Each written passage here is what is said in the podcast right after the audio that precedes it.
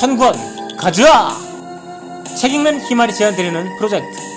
일주일에 두 권, 1년에 100권. 그렇게 10년 동안 천권을 목표로 오늘도 힘차게 출발합니다.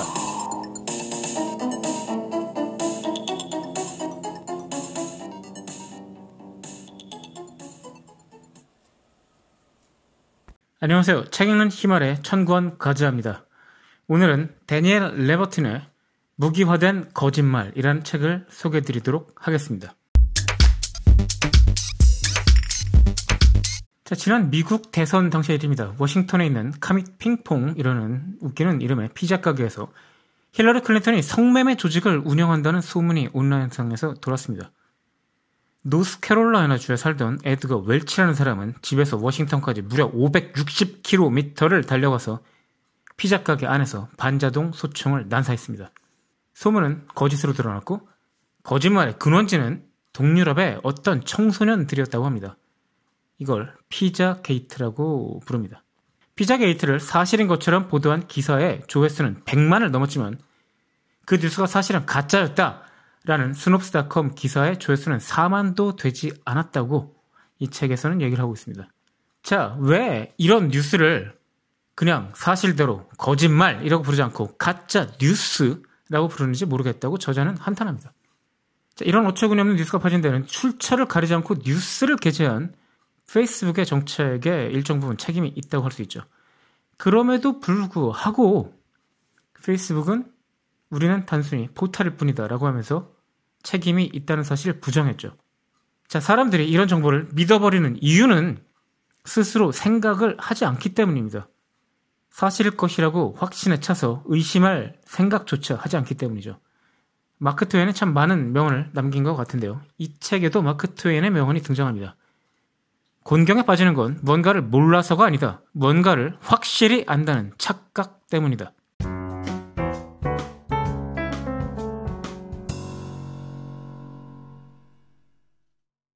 자, 책은 세 가지 파트로 되어 있습니다. 어떻게 하면 통계로 거짓말을 만들 것인가? 어떻게 하면 말로 거짓말을 만들 것인가? 또 어떻게 하면 과학적인 것처럼 보이는 거짓말을 만들 것인가? 즉, 다시 말해서 통계, 말, 그리고 과학이라는 가면을 쓴 거짓말을 어떻게 사람들이 만드는가? 또 그걸 어떻게 하면 꿰뚫고 볼 수 있는가에 대한 이야기를 하고 있습니다.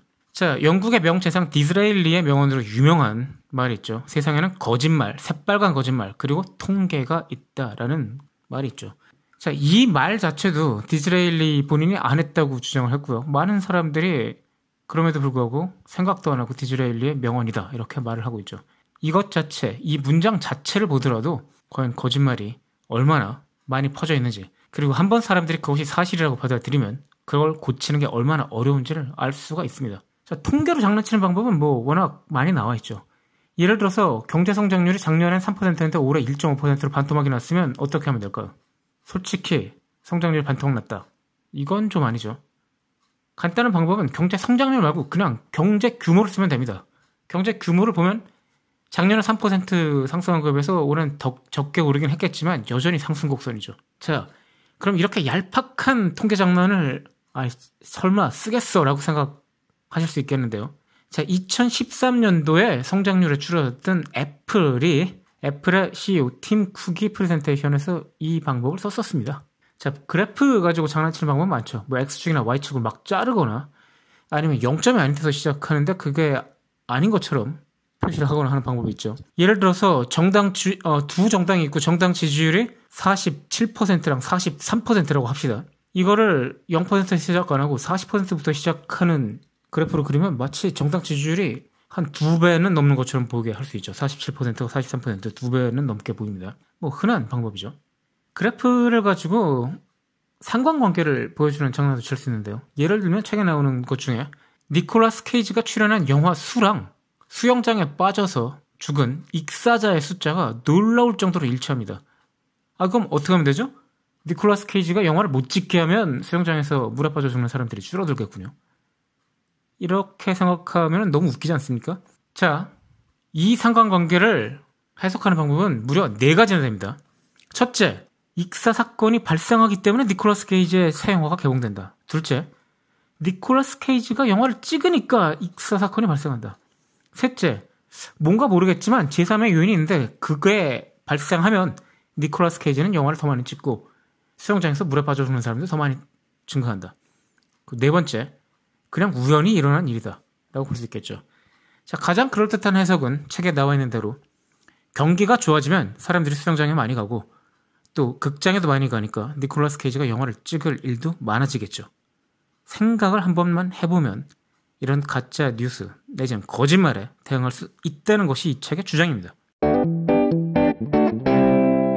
제가 아주 가소롭게 생각하는 국회의원 하나가 있는데요. 예전에 자기 사무실 알바를 시켜서 자기에 대해서 부정적인 기사에 대해서 아주 반박하는 댓글을 단 걸로 유명하죠. 어떻게 PC방에 갈 생각도 안 하고 어떻게 자기 사무실 IP로 그런 생각을 하는지 머리가 굉장히 나쁜 사람인데 이 사람은 이번 대선에서도 또 당선이 됐더라고요. 출구 조사 결과에는 낙선이었는데 또 다시 당선을 된 거 보면 뭐 댓글부대가 참 얼마나 남는 장사인가를 보여주는 것 같습니다.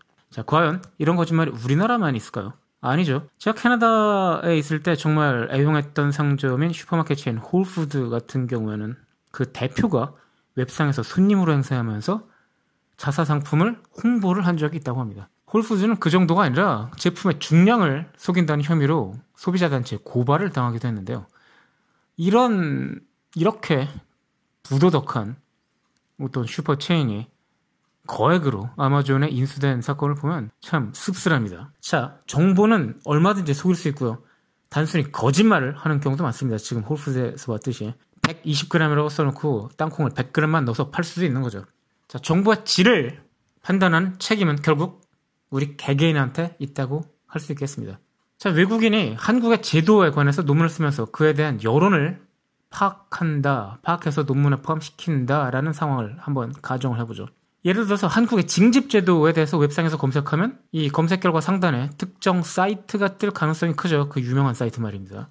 자, 이 사이트는 왜 남자만 군대 가야 되냐 하면서 여자에 대한 혐오를 막 조장하는 그런 사이트죠. 이거를 이 검색 결과 상단에 떴으니까 이 외국인은 아, 한국은 일반적으로 이렇게 생각하는구나라고 하면서 얼마든지 책을 쓸 수가 있겠죠. 자, 그럼 이게 구글의 문제일까 아니면은 이 글을 쓰는 사람의 문제일까요? 구글이 기본적으로 이런 걸 책임져 주면 좋겠지만 그 전에는 결국 우리가 대응할 수밖에 없습니다. 자, 어떤 사이트를 신뢰할 수 있을까라는 문제에 대해서 이 책에는 alexa.com이라는 사이트를 보면 사이트 방문자에 대한 통계를 볼 수 있기 때문에 예를 들어서 의학 정보를 다룬 사이트인데 오는 사람들이 대부분 의사다라고 하면 그건 믿을 수 있는 사이트겠죠. 아, 제가 실제로 이 사이트에 들어가 봤는데 유료 사이트더라고요. 그래서 어, 패스하기로 했습니다. 어쨌든 간에 결국 어떤 정보가 제대로 됐는지 안 됐는지를 알아보는 건 우리 자신에게 결국 그 책임이 있을 수밖에 없습니다. 각자 잘 알아서 처신해야 되는 세상. 그것이 바로 정보가 범람하는 현재 세상입니다.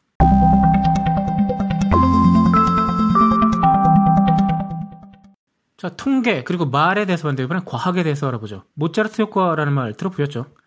모차르트 음악을 들으면 일시적으로 IQ가 올라간다 라는 실험으로 아주 유명해졌는데 실제로 자 실험을 할 때는 보통 실험군 대조군이라는 걸 하죠.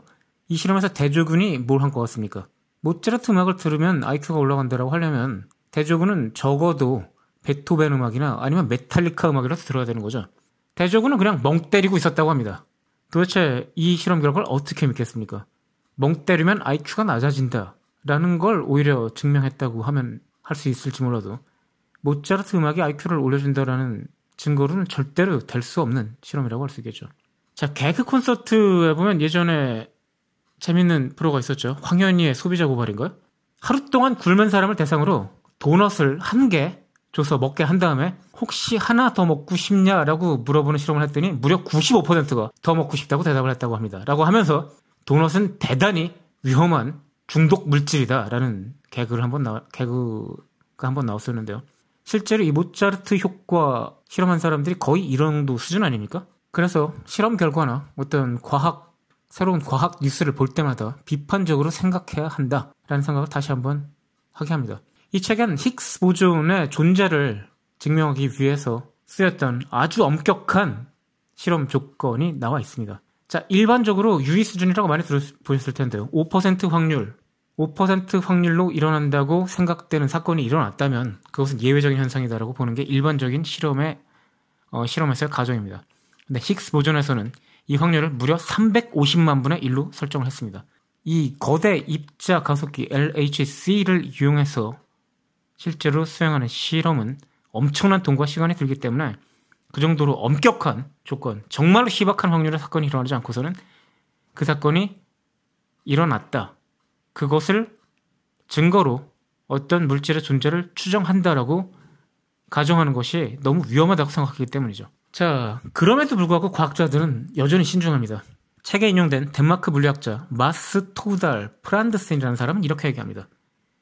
사람들은 대체로 2012년의 데이터를 힉스 보존의 힉스 보존의 증거로 받아들입니다. 데이터는 물론 힉스 보존으로 설명할 수 있지만 다른 방식으로도 설명할 수 있습니다. 다른 입자에서 얻었을 가능성도 있거든요. 현재 데이터는 그 입자의 정체를 정확히 밝힐 수 있을 만큼 정밀하지 않습니다. 과학, 역사, 뉴스는 우리가 아는 것 혹은 안다고 생각하는 것도 가득 차 있지만 언젠가 우리는 그 중 일부를 잘못 알고 있었다는 점을 깨닫게 된다. 비판적 사고에 꼭 필요한 요소 중 하나는 우리가 무엇을 모르는지를 아는 일이다. 라고 이 책의 저자는 이야기를 하고 있습니다. 자, 우리는 언제나 한 가지를 기억해야 한다고 저자는 다시 한번 강조합니다. 우리가 안다고 생각하는 것은 반증되기 전까지만 유효하다는 거죠.